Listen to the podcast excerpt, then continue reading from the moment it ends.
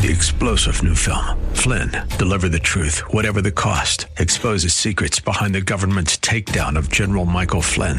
Flynn knew what the intel world had been up to. He ordered the first audit of the use of contractors. This set off alarm bells. He told the truth. He was the most dangerous person for Donald Trump to hire. They had to get rid of Flynn. Flynn, deliver the truth, whatever the cost. Available now. Watch it today. Go to salemnow.com. Salemnow.com. Go to God. The following program is sponsored by the National Prayer Chapel.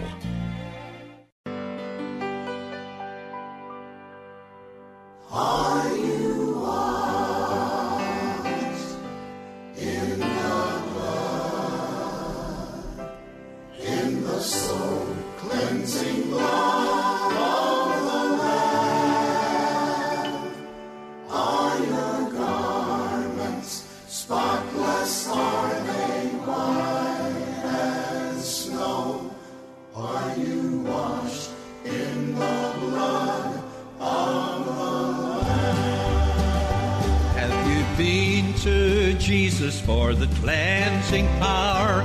Are you washed in the blood of the Lamb? Are you fully trusting in His grace this hour? Are you washed in the blood of the Lamb? Are you washed in the blood, in the soul cleansing blood of the Lamb? Garments spotless? Are they white as snow? Are you washed in the blood of the Lamb?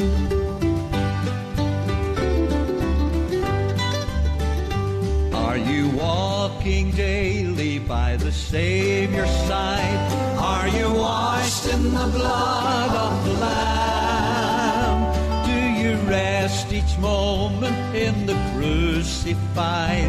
Are you washed in the blood of the Lamb? When the bridegroom cometh, will your robes be white, pure and white in the blood of the Lamb? Will your soul be ready for the mansion bright?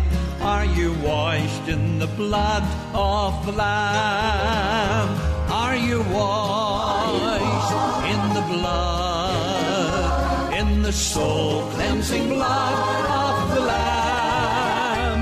Are your garments spotless? Are they white as snow? Are you washed in the blood of the Lamb? There is power, power, wonder working power in the blood of the Lamb. There is power, power, sin destroying power in the precious blood of the Lamb.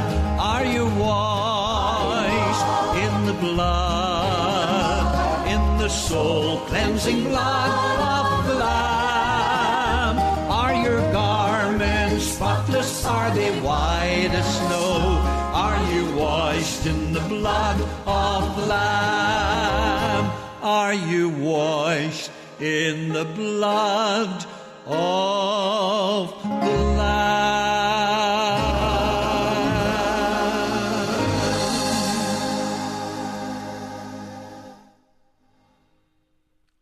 Salvation to be real and available must be salvation from sin.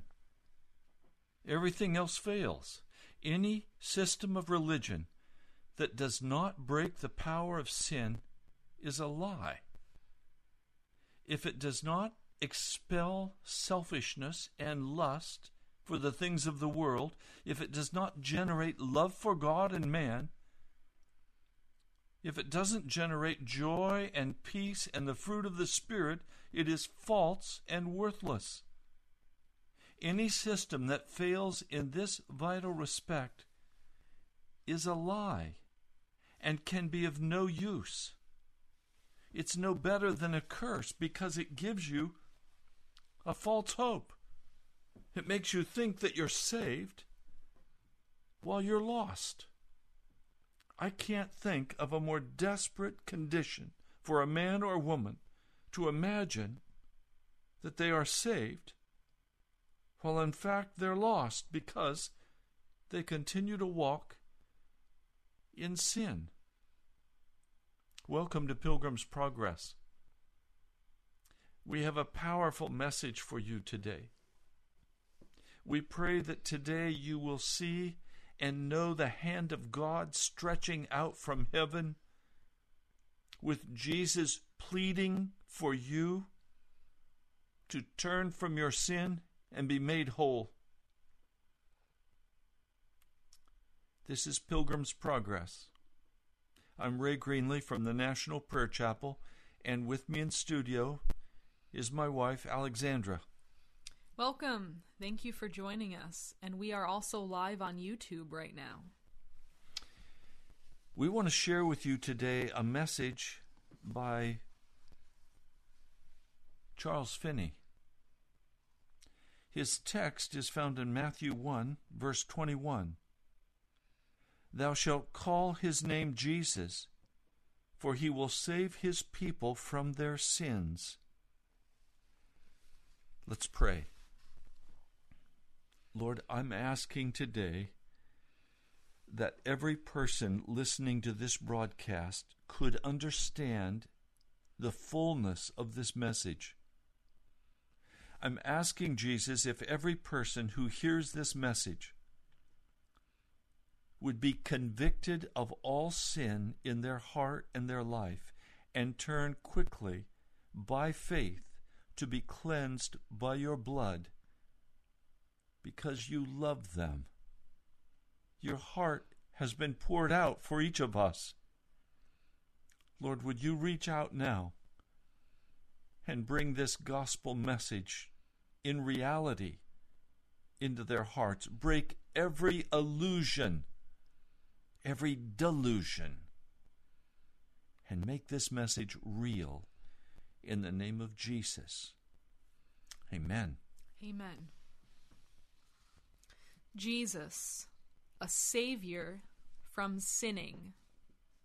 Jesus, a Savior from sinning. Salvation from sin is the great need of humanity. On this point, there can be no mistake. It is a stubborn fact. Salvation from sin is the great want of our sinning race. Nothing is more true than that as a race, men are sinners. All men know each other to be sinners. So men need salvation from sin. The result the reason of this need is that they are sinners, and as sinners they are utterly lost to happiness unless they can be saved from their sins. No man can be honest and yet deny this. This one truth is forever settled and known by all men. By being saved from sin, I do not mean pardon. For every man knows that pardon without salvation from sinning would not really save.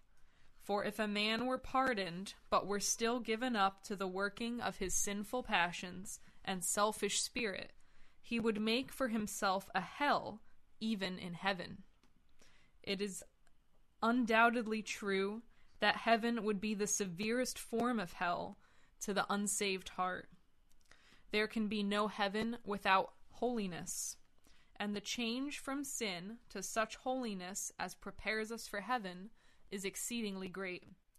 A world of selfish beings thrown together anywhere would be unutterably miserable. The Bible throughout assumes as if everybody knew these facts. It assumes that all men need to be saved from sin and have sense enough to know their need. Consequently, the Bible brings forward a plan by which through Jesus Christ we may be saved from sin. This is the great burden of the message sent to us from God in His revealed Word. Our text in Matthew speaks of Jesus Christ the angel said to Joseph, Mary shall bring forth a son, and thou shalt call his name Jesus, for he shall save his people from their sins. The Bible represents Jesus as having undertaken this work. It represents his name as being prophetic of the work he came to do. He is a Savior. His work is denoted in his very name. So the Bible uniformly represents him, as the following instances will show. It is said that in him shall all fullness dwell. He is able to save to the uttermost all that come unto God by him, who is able to do exceeding abundantly above all that we ask or think, according to the power that worketh in us, who is able to keep us from falling, and to keep that which I have committed to him against that day. The Bible also represents Jesus as being perfectly willing to do this work of saving us from sinning, as coming for the very purpose of doing it, as making this his errand and business in the world. Jesus is ready to undertake this work for all who will meet the conditions. The Bible represents him as waiting to enter upon it, and anxious to effect it in the case of all sinners and of every individual sinner. Behold, says he, I stand at the door and knock. If any man hear my voice and open the door, I will come in to him, and will sup with him, and he with me. Jesus thus represents himself to be accepted by each and every sinner. If any man hear my voice and open the door, I will come in to him. And this is only one of a large class of passages which represent Jesus as waiting to accomplish this work of salvation in the sinner. He waits to be allowed to come in. He knocks and knocks, but then does not force the door. He waits till it be opened in the proper way, which is by repentance and faith, and his entrance is invited. Yet does the Bible most fully represent Jesus as being anxious to gain admittance, as waiting at the door of the sinner till his head is wet with dew and his locks with drops of the night. Oh, he would show us that he has the greatest desire conceivable to save us from all our sins. His heart is oppressed with sorrow and grief because sinners will not consent, and because he must therefore give them over to final ruin. Hear him cry, How shall I give thee up, Ephraim? How shall I deliver thee, Israel? How shall I make thee as Admah? How shall I set thee as Zeboim? My heart is turned with me, my repentings are kindled together. Oh, that there were such a heart in them, and that they would consider their latter end. In fact, the Bible is full of the most earnest and affecting testimonies of this sort. Moreover, the Bible represents Jesus Christ as taking the greatest pains to secure the consent of mankind to his terms and proposals of salvation. For this end, he places before them the humiliation to which he, was, to which he has voluntarily subjected himself, the sufferings he has endured, and his waiting attitude now to do for them all they can possibly need to have done. Oh, could he only make them believe all this and appreciate it all as the fruit of infinite compassion for their souls. The Bible also represents Jesus as having and granting all the petitions of truly praying souls. Jesus himself says, Everyone that asketh receiveth. He does not merely say he shall receive, but he receiveth it is asserted as a fact, a universal fact, from which there can be no exception. To vary the figure, he says the door is open to every one that knocks. None can fail of gaining admittance who really knock.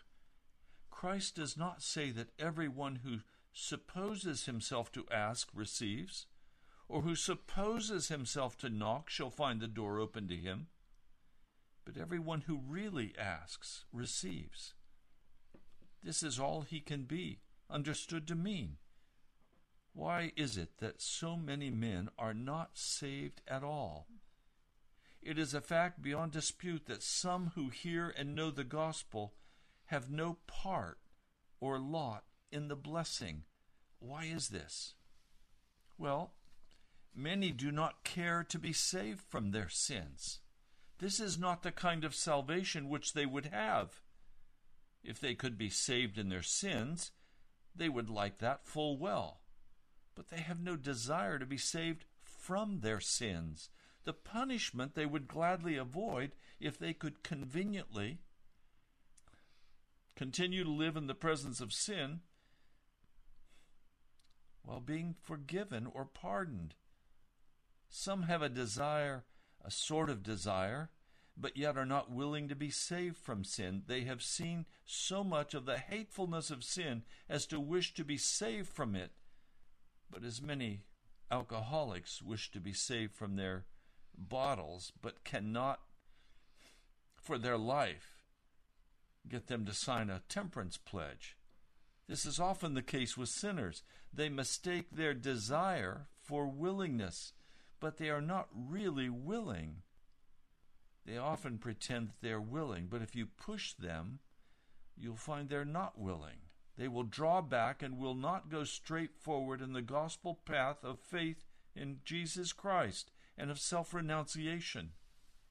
And many mistake entirely the nature of this salvation, and hence fail of embracing and securing its blessings.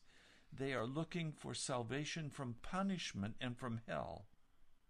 Hence, the thing they have their eye upon is not a pure heart, but a hope.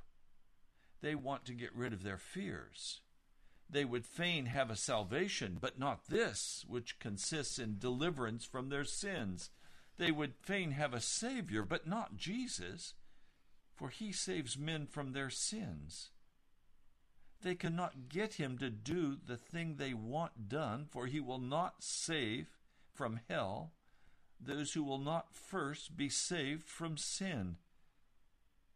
So many fail because they are trying to make Jesus serve with their sins.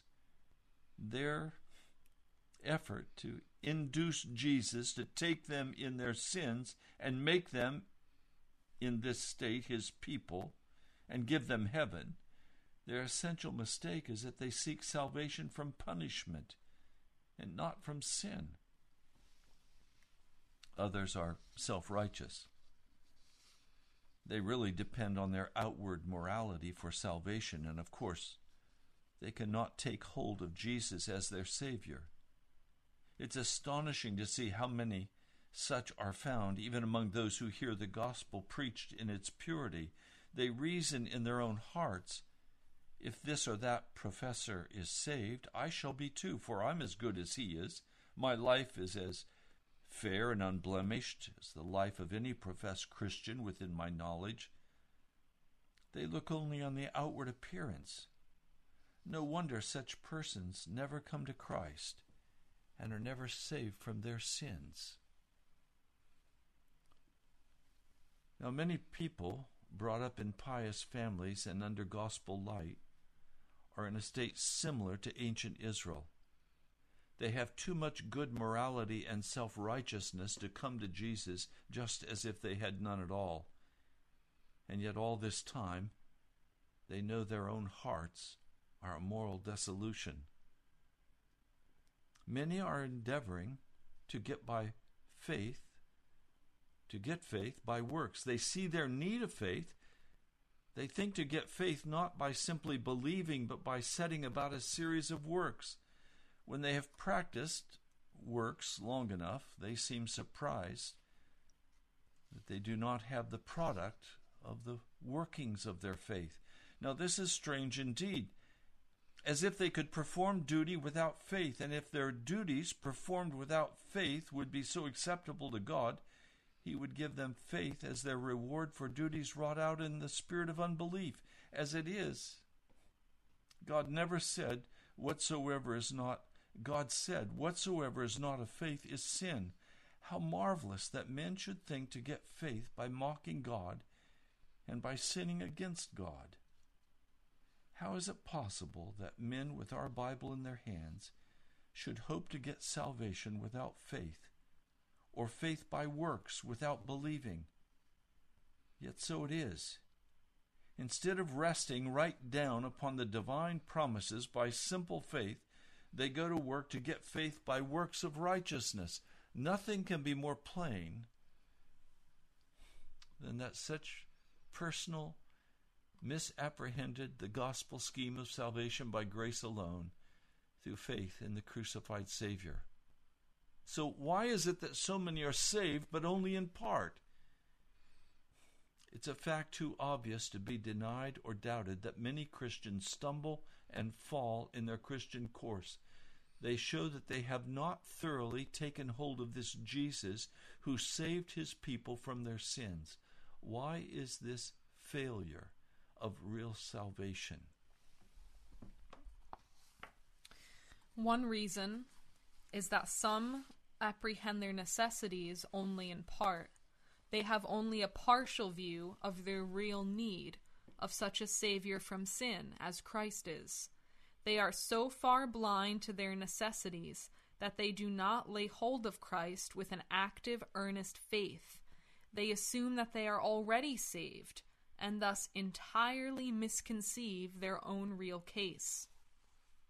Others apprehend Christ only in part, having very imperfect notions of his offices and character. It would seem that the great mass of professing Christians are looking to Christ to forgive their sins and secure their pardon, but this is all. They look for no sanctifying influence or agency from Jesus Christ. In place of this, they resort to a notion of Christ's imputed righteousness.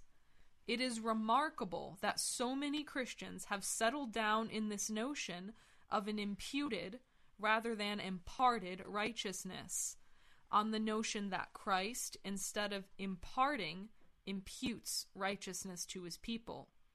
Instead of creating in them personal holiness, makes over to them the credit of his own holiness while they are yet unsanctified. Instead of making them holy in fact, only accounts them holy in law, while they are really sinful. This is a most strange and singular doctrine indeed. I am well aware that it is not singular in the sense of being uncommon or out of fashion, but surely it is strange in view of either Bible teachings or the essential nature of things. Its advocates must read our text not, He shall save His people from their sins, but shall save them from the punishment of their sins. Salvation from punishment is to them the essential thing in the gospel. They do not, to be sure, expect men to be saved without holiness, but they suppose that death secures deliverance from sin. And then to finish the work, Jesus imputes to them his own righteousness. This they deem all sufficient as both fitness and title to heaven. In modern terms, we would use the phrase, when God sees me, he sees Jesus, and Jesus credited to me his righteousness. But that is not what the gospel teaches. A Presbyterian minister of high standing in his church said, I never heard of such a thing as this, that Christ is the sanctification of the soul. Horrible! Horrible! This, a leading man in the Presbyterian church, and yet has not heard that Christ is a sanctifier of his people, seems never to have heard that Jesus saves his people from their sins. Likewise, we've heard from a precious person, they've never before heard that their weekly confession and absolution of sin has no meaning, that it's devoid or empty of meaning because they assume that they are saved because Jesus' righteousness covers them as with a blanket. And so they assume that they are saved, so they go through the motions of confessing a generalized sin they are absolved by the priest and then assume they're good to go for another week. Yes, but the truth is that Jesus actually makes you into a holy person. So you don't remain a sinner who goes on sinning, but God views you as holy. That's not true. The truth is that Jesus actually makes you holy in real life. And if he does not make you holy in real life, you have believed a lie, and you cannot be saved in that condition. We must turn from our sin and allow Jesus to save us from our sins, not from the punishment of our sins, but from our actual sin. And as a result of being saved from sinning, we are saved from hell. And so, this piece by Charles Finney speaking about this Presbyterian minister, he had never heard of such a thing that Christ is the sanctification of the soul. Sanctification simply means to be made holy in reality. He'd never heard that before. And I'm sure some of you listening today, if you're listening for the first time, you've never heard this before. You have rested in a false hope that you have received Jesus and said a sinner's prayer, and now you're saved because you've been told that. But in fact, you are not saved. And you must turn to Jesus quickly, or you will be lost. Finney goes on This class of Christians have some notion that there is a Holy Ghost who will have some agency in sanctifying his people just at death or just after death, somehow and somewhere near the eventful point of death, but just how or when is certainly not made very definite in their teachings. How it is done in cases where death comes suddenly, or where disease arrests all sane action of the mind, is not distinctly stated. Yet death is relied on as the great sanctifier. The Christian in the prospect of death is encouraged and animated with the hope that his deliverance from sin is just at hand. All this is said as confidently and solemnly, solemnly as if the Bible had said, Not of the child Jesus, but of death. Death's name shall be called Jesus, for death shall save you from your sins. Or as if God had never said, Without holiness no man shall see the Lord. How great and prevalent is this difficulty! Men apprehend Christ only in part and seem incapable of apprehending him in all his precious relations. Now, another reason why Christ is not fully apprehended is that many who have known something of the gospel live on their resolutions and not on Christ. They are perhaps not aware of this fact, but if they ever come to depend on Christ, they will see that they have been trying to brace themselves up on the strength of their own resolutions. On the other hand, many depend on faith without any resolution. Theirs is a puny, sickly faith, void of energy or activity. Now, both these last mentioned classes are utterly mistaken. Both those who depend on resolutions without faith and those who trust in faith without resolutions.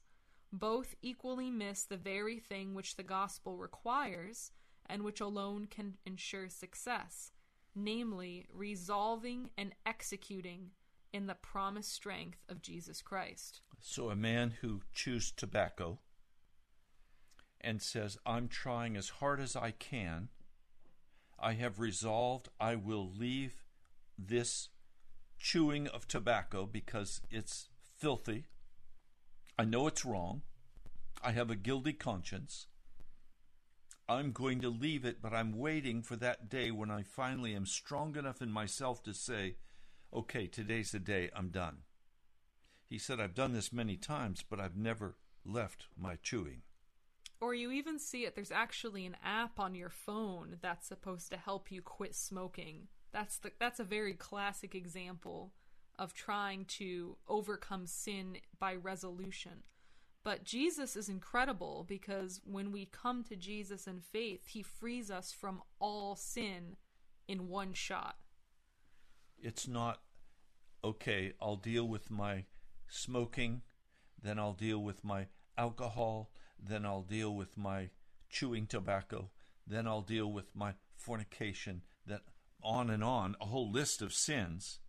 That's not how Jesus saves us. That's kind of a whack a mole mm-hmm. approach. But Jesus saves us completely from all sin. In an instant. And we don't swap out one sin for another, but we're free from all sin.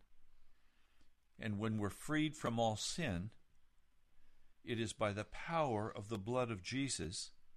But then there must be a resolution in our heart that we will be utterly given to Jesus. Yes. That we will not go back to our life. That we've moved out of our life and Jesus has moved in. Finney continues Many who know something about the necessity of having a pure heart are yet seeking comfort without purity.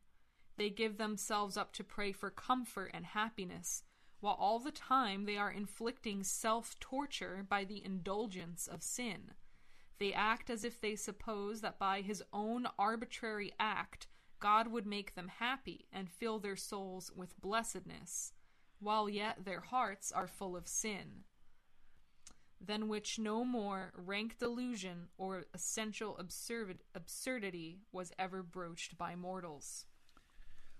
Let's talk about another issue quickly before we continue this. A mother or father screaming at each other and screaming at their children in a rage, and many other sins of a similar nature.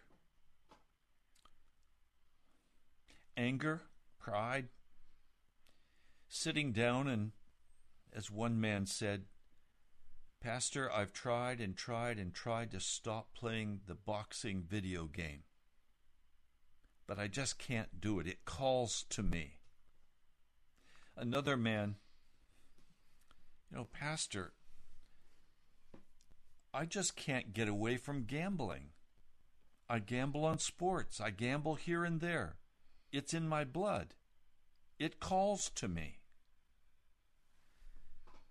Or another man, when he comes home from church, and this is many pastors, he served the Lord all day. He comes home, he's tired. So he wants a beer. And he wants to sit down and spend the next four or five hours watching movies or television. Doesn't want anybody to bother him.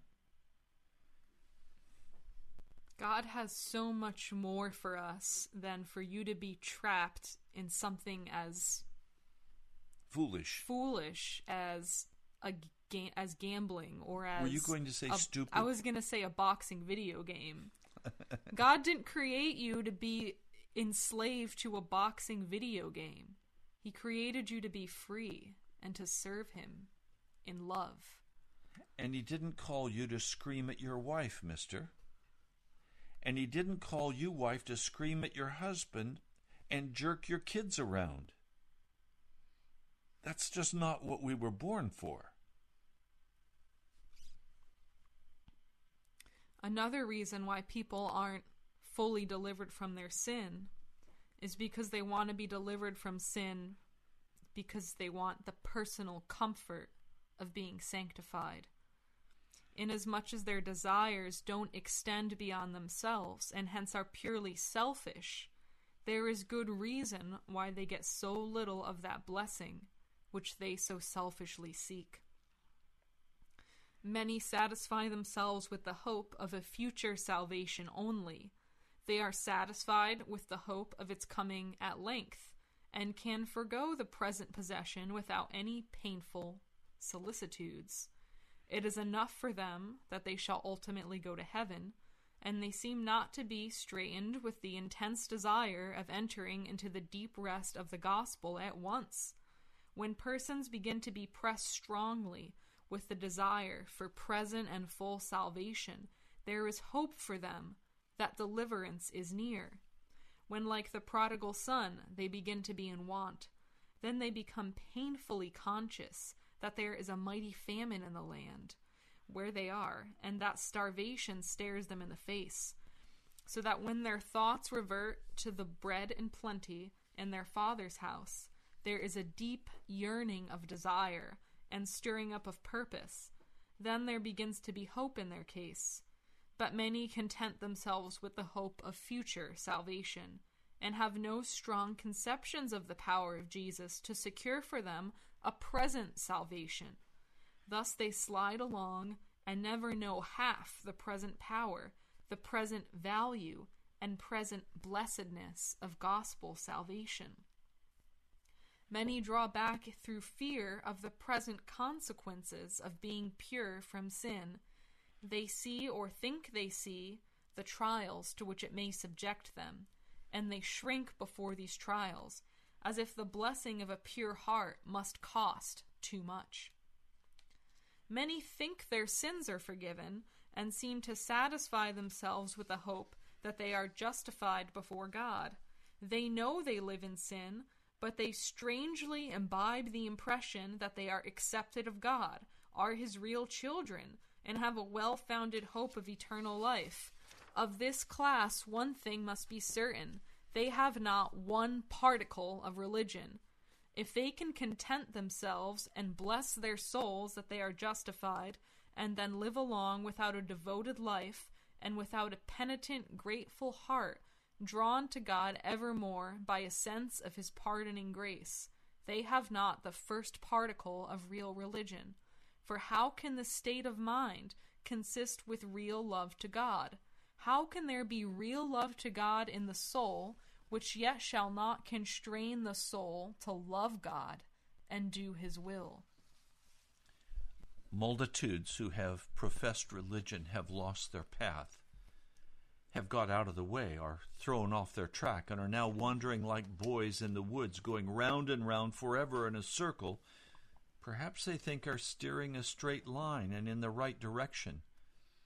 Whoever has been really lost in the woods so as to lose utterly all points of compass and to have his head completely turned will understand the situation of multitudes of professed Christians.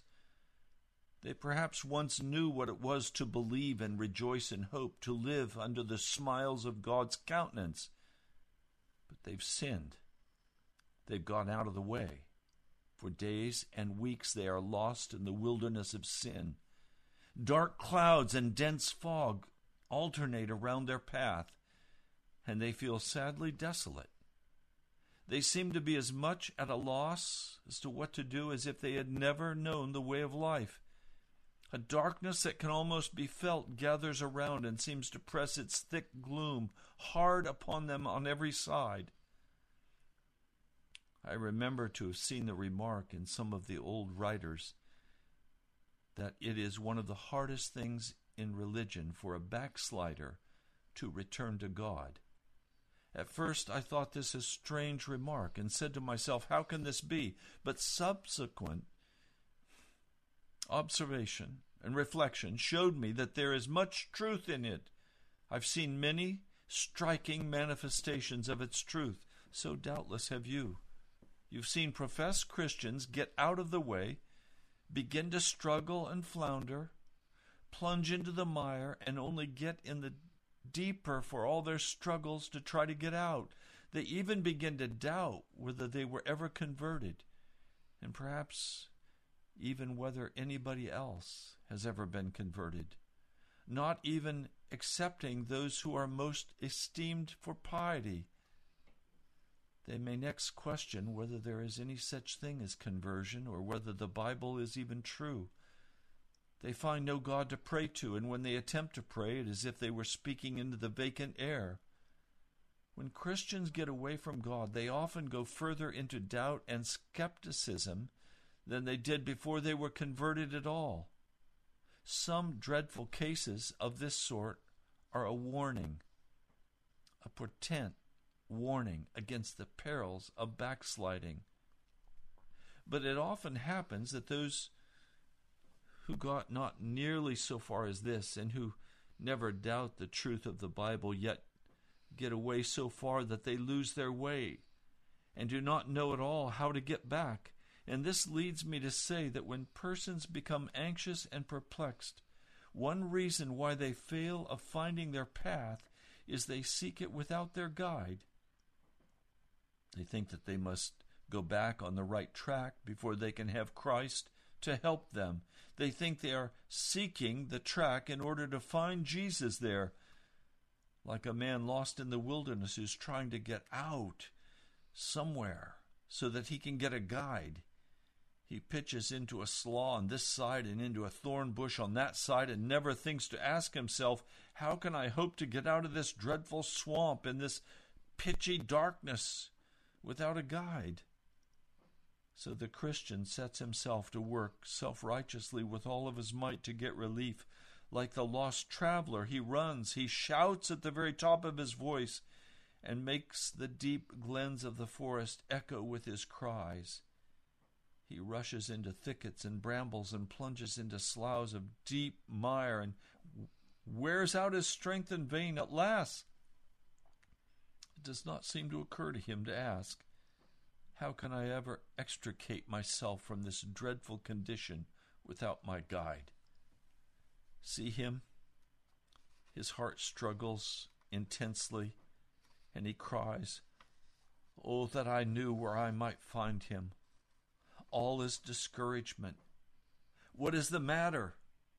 The trouble is, he has no guide. Where is his guide? Where is his Jesus? Has Jesus lost sight of his dear child? Oh, no. He's following hard and close after him, crying in his ear, Lo, this is the way, walk ye in it. He draws near, he offers the lost wonder, wander his own hand to help and to guide. Alas, that poor and guilty wanderer will rely on his own wisdom to find the way himself and on his strength to get out of the slough of despond, and will not cast himself wholly and at once on the offered help of his present Savior. How many times I've seen people in this state pressed with trouble till they actually give up all for lost and then bethink themselves of one more last resort, just to leave themselves simply in the hands of Jesus. And then salvation comes. They return to the first simple thing of the gospel let go of self dependency and cast themselves on Jesus, or rather drop in the sinking of their self despair, drop into Jesus alone, and there find help. Then they see the pole star of hope peering through the darkness of their despair. In all this, I am speaking of things that I know, for I can well recollect being in this state of mind myself. I was striving, striving to get the salvation of the gospel without Jesus. I had not forgotten that there was a Jesus, but I was conscious of not enjoying his presence and his aid, and the deep inquiry in my heart was, Where shall I find him? While thus sitting and deeply musing with myself to know why I did not get hold of the gospel, those words of Isaiah came to me I will lead the blind by a way which they know not. I saw at a glance that my trouble was a want of my guide. I had spent many days and hours trying to get hold of salvation. This passage came home to me as if sent on purpose to meet my case. Now, I said, the remedy has come. I have been trying to get out of my entanglements without my guide. Here is the explanation. I have been blind, and I have not taken hold of his hand who says, I will lead the blind by a way which they know not. Oh, let me now take hold of Christ, just where I am, here in this deep and dark wilderness, and all will be well. He's on my right hand, and I need not fear. Again, many do not lay hold of Christ because they totally misapprehend the way and are trying to do something first. Instead of committing their whole souls to Christ, they are trying to save themselves. Hence, they run here and there everywhere else but to Christ alone. They do not seem to understand that Jesus is really the Savior from sin, and that they have only to commit themselves to Him at once, just as they are. They seem to have lost the idea that Jesus must be received for just what He is a Savior from sin, and that they must renounce themselves and receive Him, saying, I never shall keep myself. I renounce forever the expectation of doing anything without laying hold on thee. Lord Jesus, hold me up. The work is thine. I depend on thee to do it. and on thee alone will I rest, henceforth and forever. What Christian does not know by his own experience what it is to be thrown into circumstances of great trial, in which the soul is fully brought to say, Lord, I cannot hold myself up at all. I must sink without thee. Lord, save, or I perish. Many have hope who are not really saved in any proper sense of the word. They are neither saved from sin now, nor will they be saved from hell hereafter. You know, that's a frightening statement that Charles Finney has just made.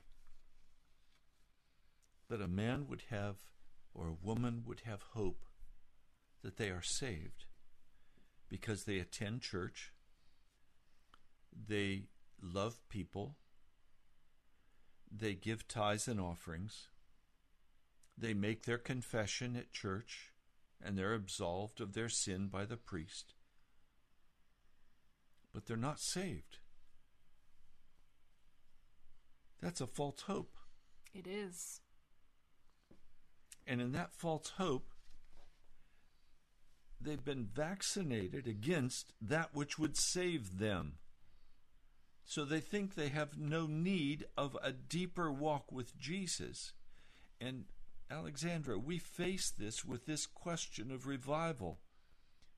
Well, the question is not a deeper walk with Jesus. It's that you don't actually have a walk with Jesus if you're still sinning.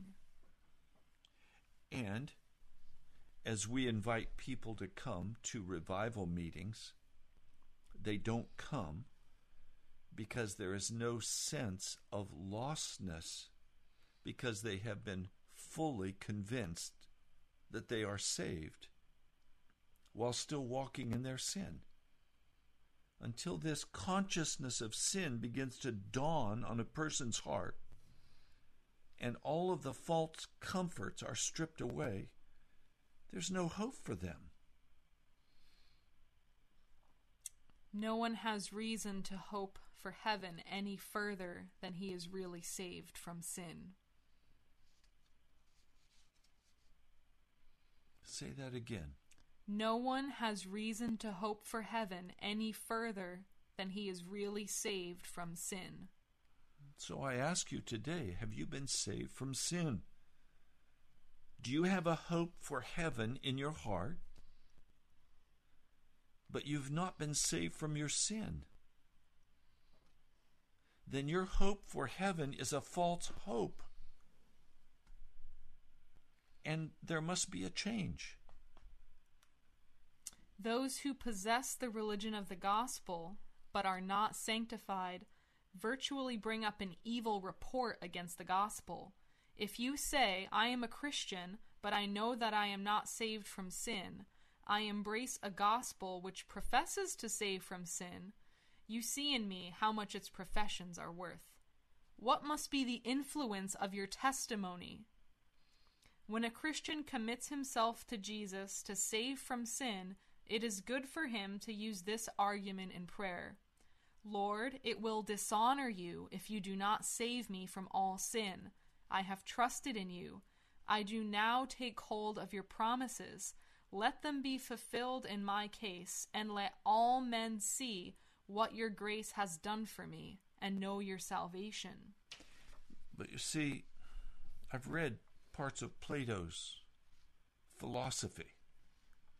And he was very clear that it's not possible for any man to live without sin. And somehow that philosophy has now entered into the American thought process. So that you speak with almost any American, and he will say, No one is perfect. Everyone sins every day. It's impossible to live without sin. That is common folklore knowledge that has permeated the Christian church. But that's just a lie. And what it's saying is that they don't actually believe that Jesus will save them from sinning. So it's Jesus who saves us from sinning. It's a gift of God. And that's why it's an honor to Him. It's an honor for God to save you from sinning.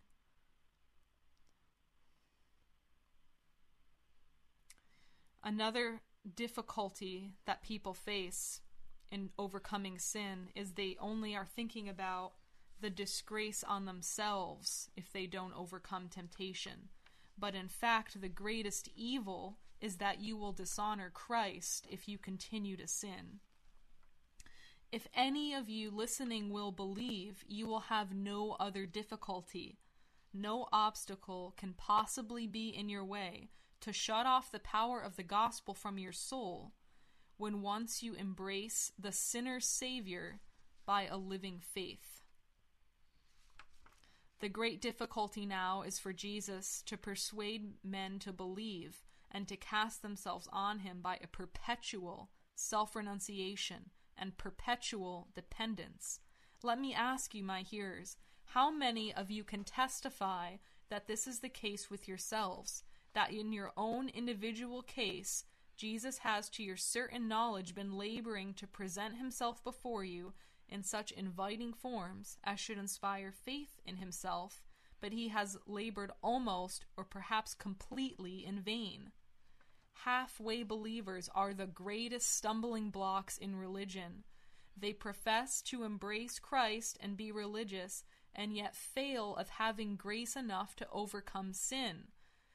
If you would only embrace Jesus so as to be full of his Spirit, how greatly you would honor your Lord. As it is, how earthly minded, sensual, and devilish do you become. No wonder you are ashamed to say that Jesus is a Savior from sin.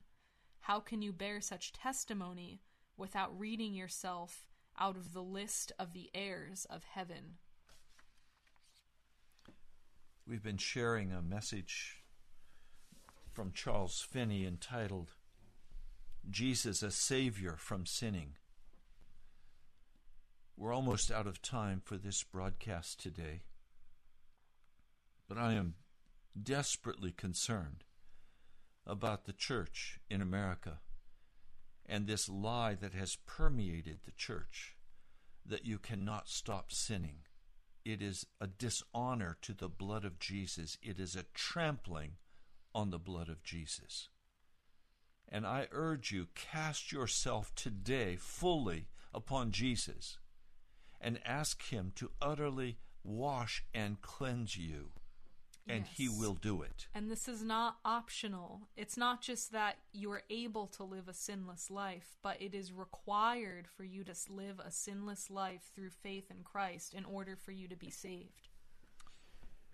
Now we're coming to the end of the month, and if you cherish these messages, we would very much appreciate hearing from you. In the last two weeks, we have heard from only one of you, and we recognize the end of the month is coming. Would you respond and help us carry this message of salvation to Washington, D.C.? You can do that by writing to us at the National Prayer Chapel, Post Office Box 2346, Woodbridge, Virginia 22195. Every day we go to the post office box, and as we have found it empty day after day, we have been pleading with Jesus and saying, Lord, fill the box. You can also give online by going to nationalprayerchapel.com. Nationalprayerchapel.com. Click on the donate button. And you can also listen to this message again and past messages at that webpage, nationalprayerchapel.com.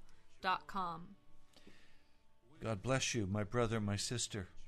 We love you and we want you to be saved, to be washed, and to be clean by His blood. We'll talk to you soon. God bless you. before the presence of his glory with great joy with great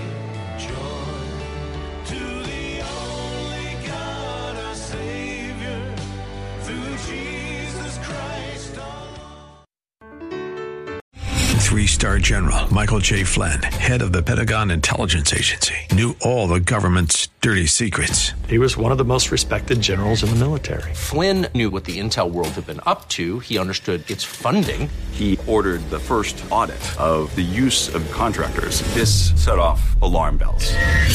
The explosive new documentary, Flynn, Deliver the Truth, Whatever the Cost, and covers the facts behind this scandal. Flynn told the truth. He was the most dangerous person for Donald Trump to hire. I find out the worst enemy that I'm going to face in my life is right here in America. They took my assessment and they wanted me to change it. And I was like, I'm not changing it. They had to get rid of Flynn. With in depth interviews, archival footage, and never before seen personal records of the man behind the headlines. I just felt like I was drowning. Flynn, deliver the truth, whatever the cost. Available now. Watch it today. Go to salemnow.com. Salemnow.com.